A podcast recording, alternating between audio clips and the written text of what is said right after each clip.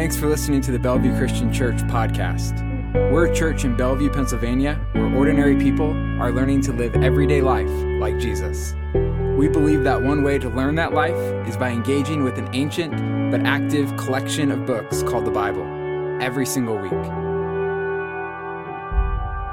good morning. If you don't know me, my name is Austin Goen. I'm the lead pastor here. I'm so glad you guys could join us this morning. And this morning, as Justin just said, we're going to be finishing up our series, Your Best next step. And what this series has been all about is the best four steps you can take in the life of our church to grow toward the life you're made for, everyday life like Jesus, all of which you can take this fall, some of which you can take all year around, um, and some of which we offer multiple different times a year, um, but all of which come out of Matthew chapter 28. This is what Matthew chapter 28 says. Uh, Jesus says, All authority has been given to me in heaven and on earth. Go therefore and make disciples of all nations, baptizing them in the name of the Father and the Son and the Holy Spirit, teaching them to observe everything I've commanded you. And remember, I am with you always to the very end of the age. And in that, we believe that there are four next steps that you can take in the life of our church. One is to find out more about Jesus, and that aligns with that word baptizing. That's really that one of the first things you do as a Christian. But even before that, you need a space to find out more. And so we're starting tomorrow something called the Alpha Course, and we actually have a full cohort for that. We have 27 people signed up. Uh, some of you, uh, many of you, some of your friends. It's going to be a really fun time. Um, so that's launching tomorrow. Another thing is to pursue the presence of Jesus. That comes out of that last phrase, I'm with you always to the end of the age. Um, and one of the main ways you do that is what you're doing right now. You join us on a Sunday morning. But another way to do that individually is the course that we're going to be offering starting October 16th after church called the Everyday Habits course. We're going to be promoting that more in the couple, next couple weeks. Some of you have already signed up, but we're going to be doing a pilot version of that course. We'd love for some early adopters to try it with us. Last week we introduced another step, which is to learn to live like Jesus. And that aligns with a big um, part of the middle where it says we need to be learning or we taught to obey everything that Jesus has commanded us. And one of the main ways we do that is by have something called everyday groups. Everybody say every, everyday groups. And what everyday groups are is an opportunity to go deeper into what we're talking about on Sunday. We believe learning happens best when there's a space both to learn and then a space to discuss and to apply. And so that's why we organize ourselves the way we do. And today we're going to talk about the last piece of the puzzle, which is uh, lines right with the beginning of that where it says, Go therefore and make disciples. And we're going to talk about what does it look like to join the mission of Jesus right here in Bellevue. And at the end, I'm going to give you my best three pieces of advice for finding the right team, the right fit for you in the life of our church. But if you have a Bible, you can open up to Luke chapter 6, verses 13 through 16. Um, but we're going to be in a lot of different verses. If you're struggling to find it, it's going to be on page 914 in the Bible that's in the pew. But Luke chapter 6, verses 13 through 16 is where we're going to start. But we're going to be going through a lot of different verses uh, and passages all over uh, the Bible this morning. But I just want to get us, land us right there. And I want to start with just this one idea is that Jesus has entrusted his mission to a team from day one. Jesus has entrusted his mission to a team from day one. From the moment that Jesus announced that here's what I've come to do, I'm coming to preach the kingdom of God, to demonstrate it, to bring it into effect, to inaugurate it, to show you what it's all about. From day one of that mission, Jesus has been inviting and recruiting people to join him in that. If there was anybody who could have done something without a team, it was Jesus. But from day one, Jesus invited a team to be a part of what he was doing, and he entrusted his mission to that team. I had you open up to Luke chapter 6. This is where we find out some of the names that made up his core team. Listen to this. It says, When daylight came, he summoned his disciples. So these are his students Remember, we talked about that a few weeks ago. So he summoned his students. He chose 12 of them, whom he also named apostles. In other words, I'm going to send you out. I'm going to commission you. I'm going to put you on a mission. That's what apostle is all about. And these are the names Simon, whom he also called Peter, Andrew, his brother, James and John, Philip and Bartholomew, Matthew and Thomas, James, son of Alphaeus, and Simon called the Zealot, Judas, son of James, and Judas Iscariot, who became a traitor. And we see, though, from right from the beginning, Jesus is recruiting a team to join his mission. That he's going to send out and say, I'm going to send you to do the same kinds of things that I am doing. And you look at that list, you're like, that seems like it's all guys. It's a good thing in Luke chapter 8, he gives us more names. And in Luke chapter 8, here's what it says it says, Afterward, he was traveling from one town to village to another, preaching and telling the good news of the kingdom of God. That's his mission, and then making disciples in those places. It says the 12 were with him, and also some women. Everybody say some women. Some women who had been healed of evil spirits and sicknesses. Mary called Magdalene, seven demons had come out of her. Joanna, the wife of Chuza, Herod's steward, Susanna, and many others who were supporting them from their possessions. These women, too, joined into the mission of God. So you have men and women joining into the mission from day one. Jesus is beginning to recruit people to be a part of what he's doing in the world you see this pattern continued. You read through the rest of the New Testament, what you're reading about is teams of people who are on Jesus' mission. Take Paul, for example. You read about the Apostle Paul. Often we think of this maverick, Lone Ranger, church planter going all over the Greco Roman world. But what we see is even from day one in Paul, you go to Acts chapter 13, day one of Paul's ministry, he's going out with a team. You keep following Paul, you see names like Barnabas and John Mark and Silas and Timothy and all these others who are on his team. Read Romans chapter 16. He has this huge list of men and women, Greeks and Jews, different ethnicities and races who are on his team in the mission of God that he is on all over the Greco-Roman world. This is the pattern from day one, is that the way the mission of Jesus is accomplished in the world is not through one person, but rather through a team. And what it means to be a team at its core is that you are working toward a common mission, toward a common goal. There's difference between groups and teams. Groups are groups of people that might come together around, uh, they might be fans of a certain thing, they might like the same thing, they might be just coming together for one day, but then you have a team. And a team comes around a mission. They have a target, an aim. There's something that they're trying to accomplish, something that they're trying to do. Think about a firefighting team. They come together. What are they trying to do? They're trying to put out the fire and then prevent fires from my backyard as well, as we talked about a few weeks ago. Um, and uh, there's, you think of a, a, sports team or an athletic team, a basketball team. What are they trying to do? They're trying to come together to score more, more points than the other team. I think that's how basketball works. And so you have these aims, these targets, this mission, and a team forms around that mission.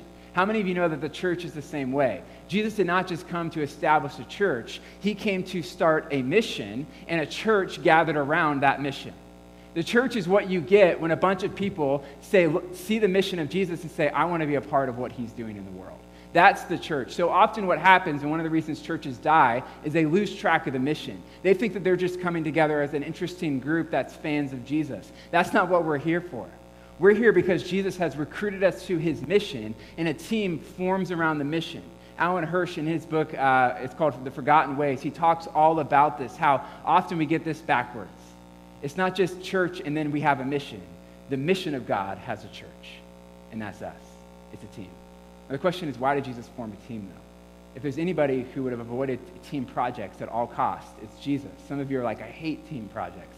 I was always the person who had to do all this stuff you, you, you think you feel bad for yourself. Imagine Jesus, right? Jesus is, uh, is God in the flesh. If there's anybody who could do this project himself, it was Jesus, and he's taking this ragtag group of people who are arguing about bread all the time, who can't figure out what he's talking about, constantly asking questions about what does he mean by this, what does he mean by that. They're arguing with each other about being the greatest, and he's like, what was I thinking? I could have done this myself, but why does he choose a team? Why does he choose a team? Here's what I believe I think teams at their best accelerate the mission. Teams at their best accelerate the mission.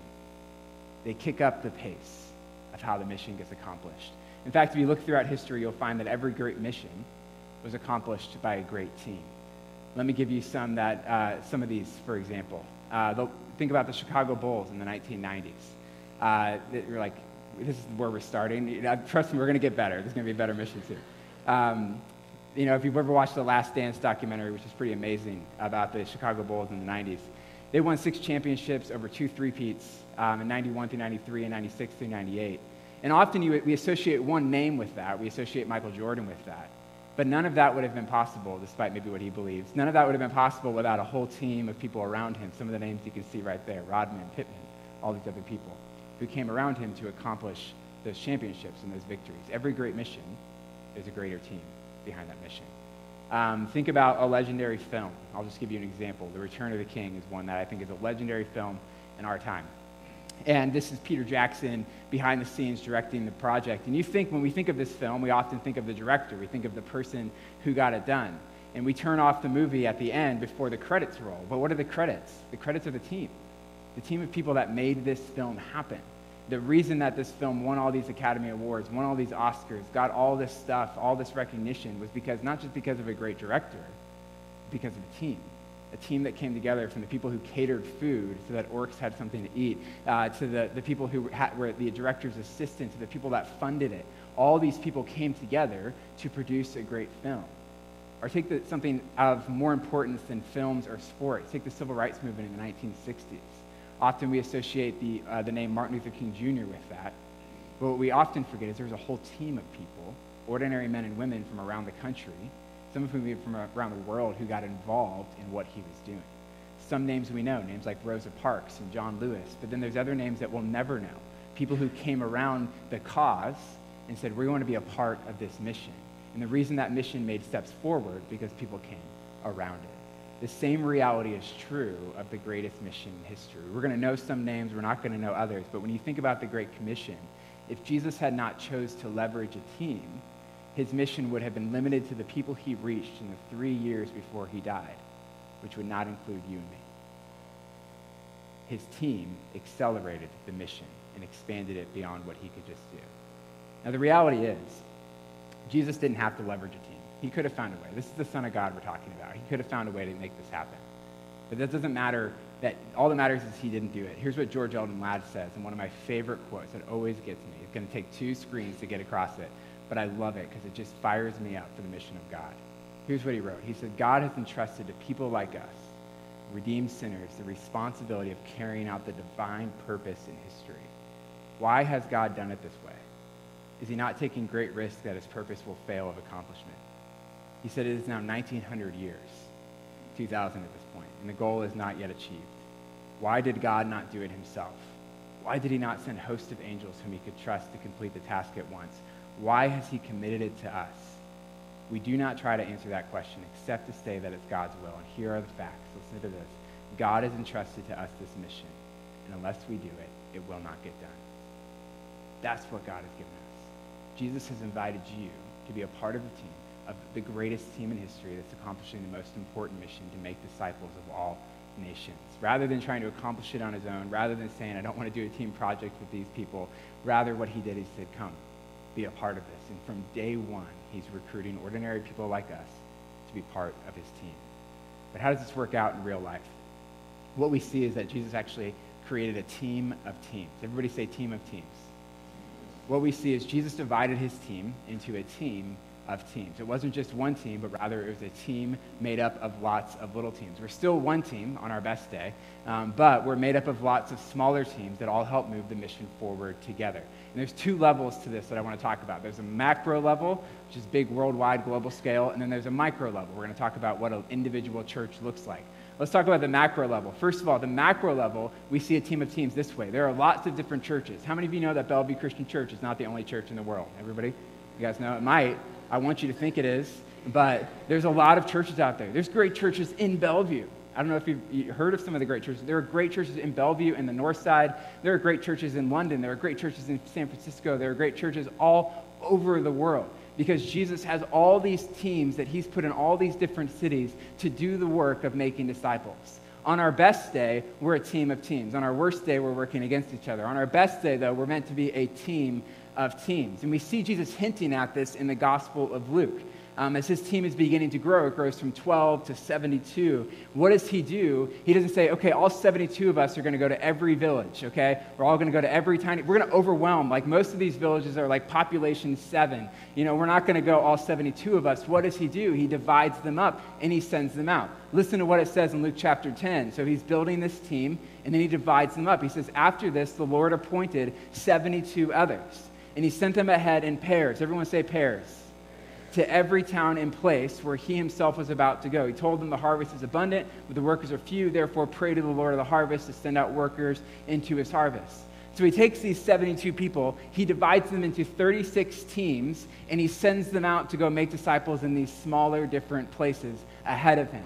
What is Jesus doing? He's dividing up and he's sending people out into smaller, and now he has a team of teams a team of teams, and he's able to accelerate and expand exponentially the mission that he's on. He has a team of teams. You see this with Paul continuing this. He plants these churches in these different cities. In other words, he's planting teams in different cities throughout the Roman Empire. He plants the team in Rome. He plants the team in Ephesus. He plants the team in Corinth. He plants a team in Laodicea. He plants a team in all these different places. We call them churches, but what are they? They're teams that he puts there to make disciples in those particular places. We know that that's true around the world today. Again, there are teams that God has placed in different cities, including right here in Bellevue, a team that's been here for 125 years making disciples. That's the macro level. Let's talk about the micro level. What does a team of team look like now in an individual church? Even within our church, we have different teams that are all contributing to the mission. Different teams that are all contributing to the mission. And so you have different churches in different places, but even within the church, you have a team of teams lots of littler teams that are contributing to the mission of Jesus. The way Paul often talks about it is using the illustration of a body. Here's how he explains it in one place among many. Romans chapter 12, 4 through 5 says this Now, as we have many parts in one body, and all the parts do not have the same function, in the same way, we who are many are one body in Christ and individually members of one another. He's saying within the church, there's individual members, and then you can even think of even individual teams that have different functions. Lots of different functions. Lately, my bedtime reading has been a book called The Body, A Guide for Occupants by Bill Bryson. Just trying to learn, understand how my body works. Uh, you know, I'm still working on it. Um, and uh, it's, a, it's a deep dive. It's a deep dive on how the body works, really enjoying it. And it has, and really, he just explores all these incredible systems that make up your body, the things that you need just to walk out the door in the morning. And so, all these different systems from the digestive system, the nervous system, uh, the muscular system, all these systems that are working together in tandem so that you can get things done during the day. And Paul understood this, and he applies this to the church. And he says, In the church, there are all these different systems that make the body function properly, that makes us do what we're able to do, that enables us to serve the purpose of Christ's body, which is what? To make disciples. And he says all of these systems are necessary. Listen to what he says in 1 Corinthians 12, 17 through 19. He says, if the whole body were an eye, where would the sense of hearing be? If the whole body were an ear, where would the sense of smell be? But as it is, God has arranged each one of the parts in the body just as He wanted. And if they were all the same part, where would the body be? He's saying each part of the body, each team is necessary to the fulfillment of the mission. Unless you have all these things going on, all these things that are serving different functions, we will not be able to fulfill our mission. And what I want to say, and this is what I'm trying to advocate for, is that every team in the church might be called something different. You might have the hospitality team, the worship team, uh, the production team, the kids ministry team. It doesn't matter what their name is. All of them are disciple making teams. Everybody say disciple making. Every one of our teams is actually a disciple making team. I'm going to rant for just a second here. Um, sometimes I hear this illustration used, and you think about discipleship this way. And discipleship is the process of learning to live like Jesus, okay? And sometimes we think of discipleship this way there's one person and they make a disciple of one other person. So one person dumps all of their knowledge into this other person, and then that person dumps all of their knowledge into this other person, and the chain continues one person making a disciple of one person, making a disciple of one person. Let me tell you something. That's not actually how the Bible describes discipleship. The Bible doesn't say, you go make one disciple by yourself of another person. The Bible says, you all, yens guys, all of you together get things done. All of you together make disciples of more people together. I'm not saying that you're not going to have any one on one components of discipleship. That's 100% true. I've done some of that even in the past few weeks but I'm contributing to a larger whole. I'm bringing one thing to the table, often teaching, but somebody else is bringing something else to the table. Somebody else is bringing something else to the table. And so, what you actually have in the biblical model of discipleship is not one person making a disciple of another person, making a disciple of another person. You have persons, a group of people, all bringing something to the discipleship of this group of people. That's what the church is all of us together, all of our teams working together are disciple making teams. This is why Paul in Ephesians chapter 4, when he says, Look, when everything's working together, here's what happens. He says this From him, referring to Jesus, the head, the whole body, fitted and knitted together by every supporting ligament, promotes the growth of the body for building itself up in love by the proper working of each individual heart our part. And earlier, what does he say in Ephesians chapter 4, 12 and onward? He talks about how when the whole body's working together, when everybody's living into their gifting, when everybody's contributing, what will happen is you will see people grow into the fullness of Jesus Christ. How many of you know that's just another way to say everyday life like Jesus? When the body is working together, when each of us are playing our role, what happens is disciples are made. It's not I'm making 10 disciples, somebody else is making three, you're making four. It's we're all making disciples together. Every single team is contributing. We are a team of teams. We're a team of teams. And you probably know this. This isn't just limited to the church.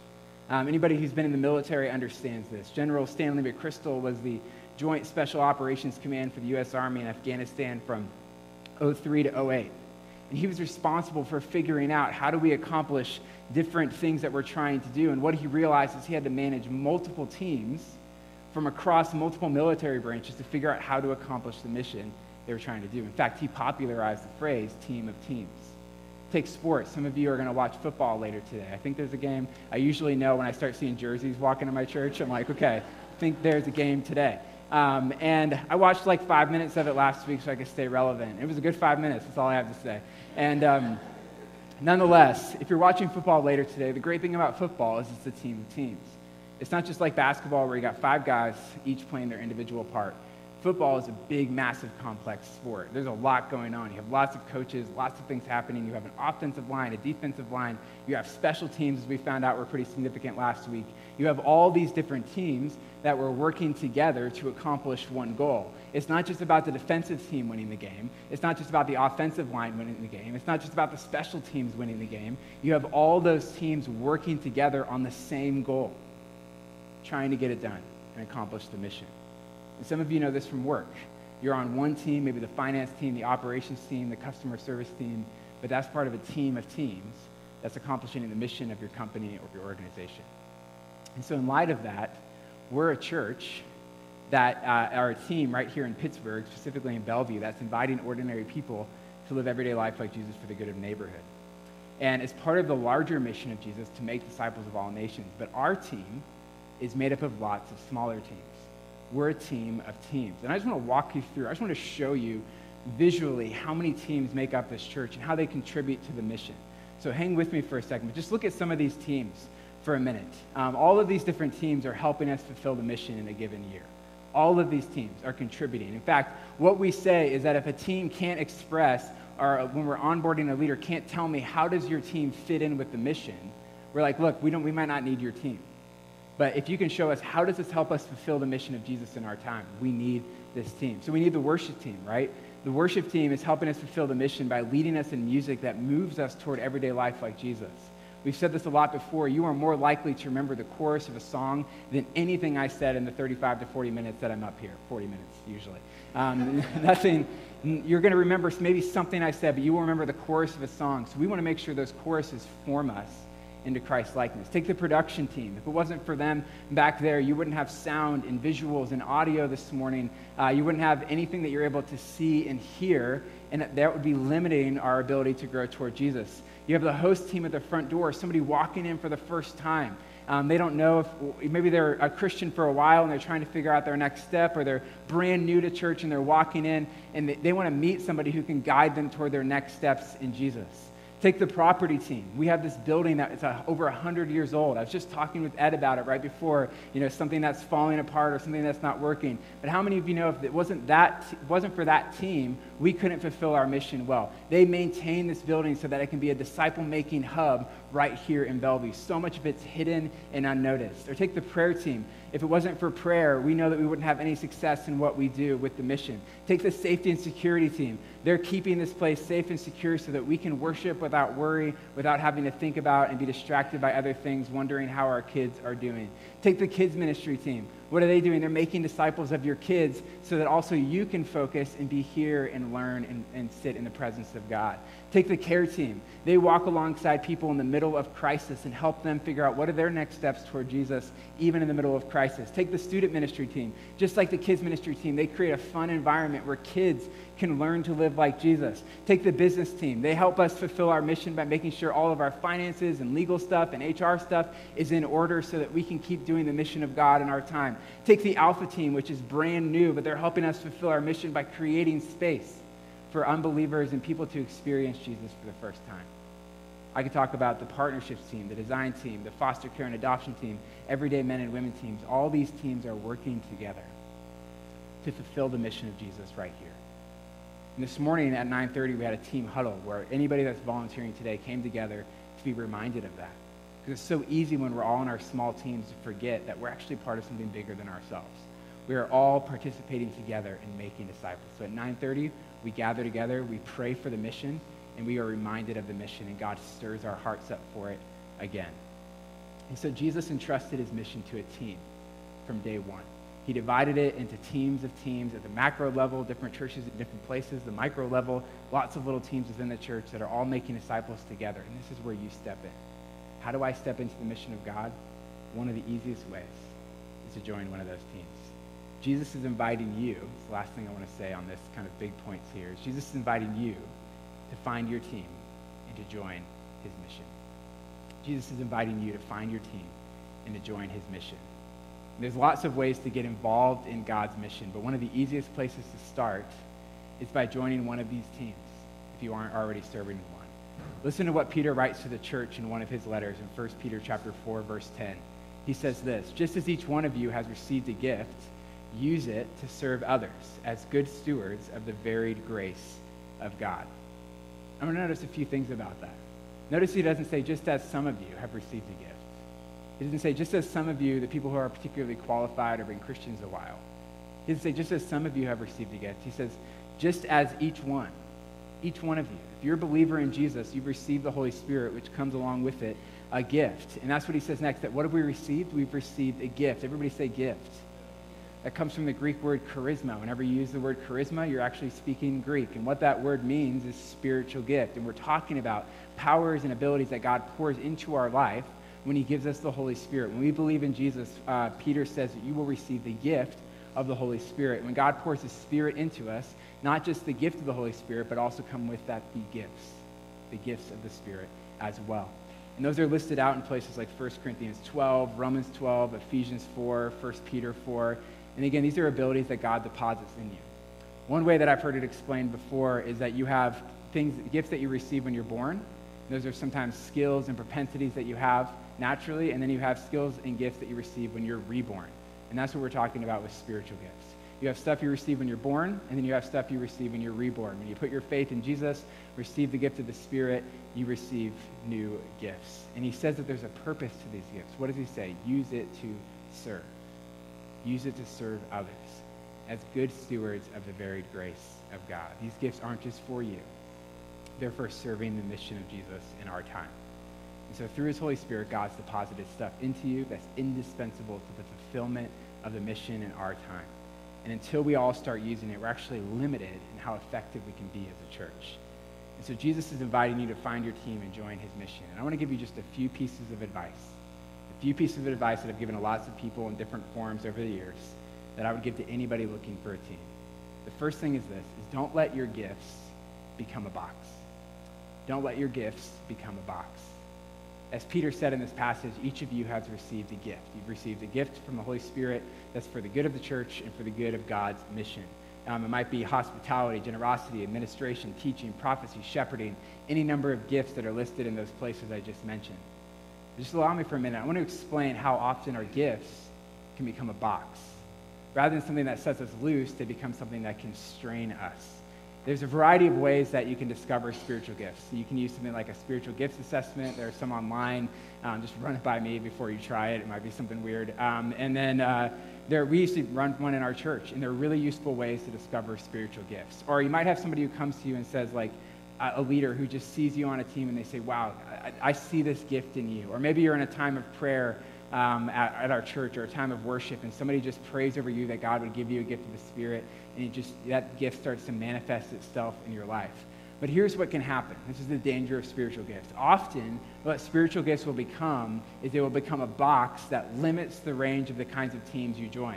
What will happen is we will start to look for a team that aligns with our gifting we will say that I will only join teams that I think align perfectly with this spiritual gift that I have received. And so we think that we have to find the perfect gift, and so we box our perfect team, and so we box in this gift.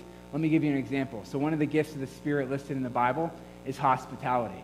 And when we bring this mindset of boxing in, what can happen is we say, okay, I have the gift of hospitality. That means that the only team I can join is the host team. Because what the host team is doing is they're the hospitality team. They're making people feel welcome. So that's the only place that I can use the gift of hospitality. But I'm here to tell you that that is not how they work. Listen to me. Spiritual gifts are not meant to limit the range of teams that you join. What spiritual gifts are meant to be is they're meant to be an indicator of what you bring to whatever team you're on. They aren't meant to just limit the range of teams you join. They're meant to be an indicator of what you bring to whatever team you're on. Let me explain this, for example. Let's take hospitality. Let's say you have the gift of hospitality. How many, how many of you know that every team in our church needs some hospitality at times? Hospitality, if we put all the hospitality people on the host team, we will have a great front tour experience and then into an awful church um, because we need hospit- hospitable people on all of our teams. We need people who think about how is a new person experiencing this place on every team the worship team, the production team, the host team. By the way, we do need people on the host team. So it's not to say that, but we need people, hospitality people everywhere. My wife is a good example of this. She is an incredible servant of this church. Um, with that, who doesn't get a paycheck, right? And she just serves this church. She has the gift of hospitality. But what she's found is that's something she brings to every team that she's on. So she's helped the kids team think, what does hospitality looks like? She redesigned this room over here so we could think, what is, how can we, ex- for an unbeliever's experience? She's helped us think about the front and what are the hosts doing so that all of that, she's contributing her gift of hospitality. You're saying, okay, that works for hospitality, but what about prophecy? Let's say my gift is prophecy. What, which, let's talk about that um, if it is. And let's say, okay, that's another gift that's commonly listed. Let's say that's my gift. I have a prophetic gift. Let's talk for a second about what prophetic gifts are. What they do, if you have a prophetic gift, what you're doing is you're able to sense and name what God might be doing in the room and say, let's join him in that. We always want to leave room for that to say, what is God doing in the room? How can we join him in that? But if you have the prophetic gift, you might have the temptation to think, well, I need to join the prophecy team, which we don't have. You will not see that. you will not see that on our, on our serve team form, which your QR code will take you to. Um, and we don't have a prophecy team at our church, but here's what I believe. We need the prophetic gifts on every team in our church. We need people on every team who have a sense of what is the Spirit doing in the room so that we can join him in that. We need somebody on the team who can say, to the frustration of all the administrative people, who can say, hey, let's break from the, the plan for a second. I think God might be doing this in the room. Let's go for it. Let's see what he's doing. We need those kinds of people on all of our teams. And the same is true for administration and so many other gifts. The spiritual gifts aren't meant to be siloed into individual teams, they're meant to be scattered across all of our teams. So don't let your gifts become a, a blinders to all these other teams. The second thing is this, and they're going to get progressively shorter here, is be open to what needs are open. Be open to what needs are open. Often what we do with, with teams is we look in within ourselves. We say, okay, here's what I'm gifted in. Here's what I can do. Here are my skills. Okay, what teams are open that I can do that? Oh, there isn't one open? Great. I'm not going to use it yet. What we need to do is actually look outside of ourselves first. Look at what teams are open and then say, can I meet one of those needs? Can I do something about that? This is Jesus in John chapter 13. Jesus was an incredibly gifted individual, right? He was a gifted teacher. He was a gifted um, miracle worker. He was gifted as a prophetic. He had all these incredible gifts that he brought to the table. Um, and there's this moment where he's having dinner with his buddies in John chapter 13. And what does he see? He sees that there's nobody there to wash the feet. And Jesus could have said, Well, I've looked them myself. My gifts are prophecy, teaching. This doesn't fit. But what did he see? He saw an open spot that needed a volunteer, and he did something about it. So it says he got up, he took off his outer garment, he wrapped himself in a towel, and he bent down and he began to wash his disciples' feet. He was open to what needs were open. And I encourage you to do the same, to simply be available. Whenever I tell, talk about this, I think about Chris Steiner. Chris Steiner, years ago, he, or he was our apprentice this summer, incredible leader, incredible servant of God. Um, and uh, when he first got started a couple years ago, he wasn't serving in any particular way. My dad was preaching at the time, and Chris came up to him at some point that week, and they met together, and it was really just, what do you need right now? And they talked about some different things, and it's like, I don't know if that's a good fit, but then he found one. That's a good fit. Let me join right in, right there. And so what I would encourage you to do is start with just saying what needs are open. And the last thing is this, is to pick and stick. Find a team and then stick with it for a season. Pick a team and stick with it for at least a year. When you sign up for a team, don't think of it as necessarily a lifetime commitment for the rest of your church experience forever, um, but give it at least a one year trial run. And then after that, you can reevaluate, you can decide if it's a good fit for you. So just find a team and stick with it for a while. My exception to this rule would be if after three months the leader comes up to you and says, It's not you, it's me, but we need, we're not sure if this is the team, you know, for you. Um, and if they do that, have that conversation, like Austin said, stick with it for a year, they will help you find another team that's probably a little bit of a better fit. But what I would say is stick with it for a year if you can, because one, it takes a while to learn something. Two, it just takes a while to see if this is the right fit for you. And then also, it takes energy from our leaders to onboard you and get you into that role. And so this will help them conserve that energy as well. And so pick a team and stick with it for at least a year. And so Jesus is inviting you to find your team and to join his mission. And as you're looking for a team, what I would say is don't let your spiritual gifts box you, box you in. Be open to what needs are open. Pick a team and stick with it for at least a year. When you came in, we gave you a card. Um, it has a QR code on it. And what that'll do is take you to a list of our open teams right now. Um, and all of our teams are open right now. And so all of those needs are out there. Um, and some of you are on multiple teams, which is awesome. Some of you haven't joined a team yet, and that's okay. But we're inviting you today to join one of those teams. And what will happen is after you choose a team, that email will go to Emily, uh, who's our admin assistant, and she will forward that to our team leaders, who will then contact you and follow up with you about how to take your best next step onto a team. I just want to tell you about a few people that I've seen do this lately that you might not know about.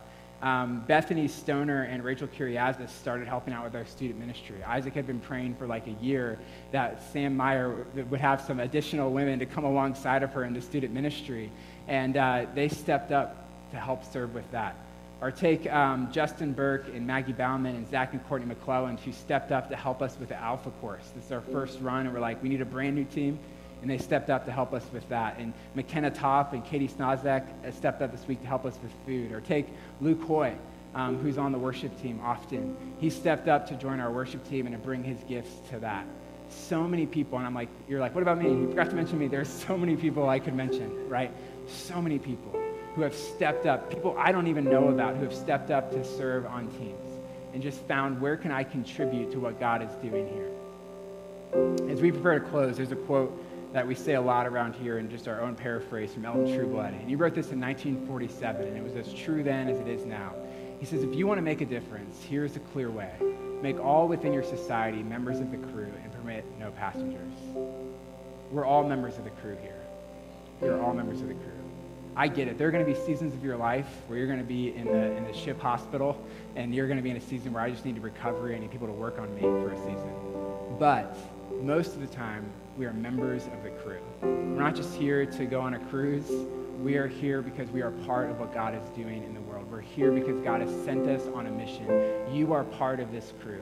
We had a crew huddle this morning at 9:30 reminding us that we are part of this crew. We are part of this crew. And so with that, we're closing out our series, Your Best Next Step, as we prepare for this fall. And we told you about the best next steps you can take this fall. And there's a card with each of these in the lobby on them. You can find, maybe it's time to find out more about Jesus and try the Alpha course. Maybe it's time to pursue the presence of Jesus more deeply and take the Habits course. Maybe you're learning to live like Jesus this season and you join a group. Or maybe it's time to join the mission of Jesus and you find your team. These aren't linear, so it doesn't matter. It's like you don't need to do one then the other. It's just say, where is God leading you into deeper right now? So, as we get ready to close, I want to come back to the question we invited you to ask throughout the series, which is what is the best next step that God is asking you to take? Maybe it's one, maybe it's all four in this season, maybe it's just to keep going with what you're doing or to invite somebody to take a step with you. What I want to do is just invite the Spirit to speak to our hearts. Let's close our eyes for a second. Come, Holy Spirit. Come, Holy Spirit. You're present in this room. We know that even now you're still directing all these teams, Jesus. We know that you're the one in authority. You're the one who is still inviting. It's not me, it's not anybody else that's inviting people to join your mission. It's not inviting someone to take next steps, Lord Jesus. It's you through us. So, right now, come, Holy Spirit, speak to our hearts. Don't let us shake off the ways that you might be inviting us to take a next step this fall. Lord, we look forward to those who are going to be taking that next step of the Alpha course, that it would be good for their faith. And for some people, maybe they'll make a decision about who you are at the end. Lord, I pray for those who are have been coming on Sundays and pursuing your presence but want to go deeper in their lives. I pray for that they might take that step to join that course that we offer in a few weeks. Pray for those who are looking for community and just looking to grow in their faith. This might be a season where they join a group, or people who are ready to get involved and contribute. that They might join your mission. No matter what best next step you have for somebody, Lord, let us just take the next step, best next step that you're asking us to take right now. In your name that we pray. Thanks for listening, and be sure to subscribe to this podcast for a new teaching from us every single week.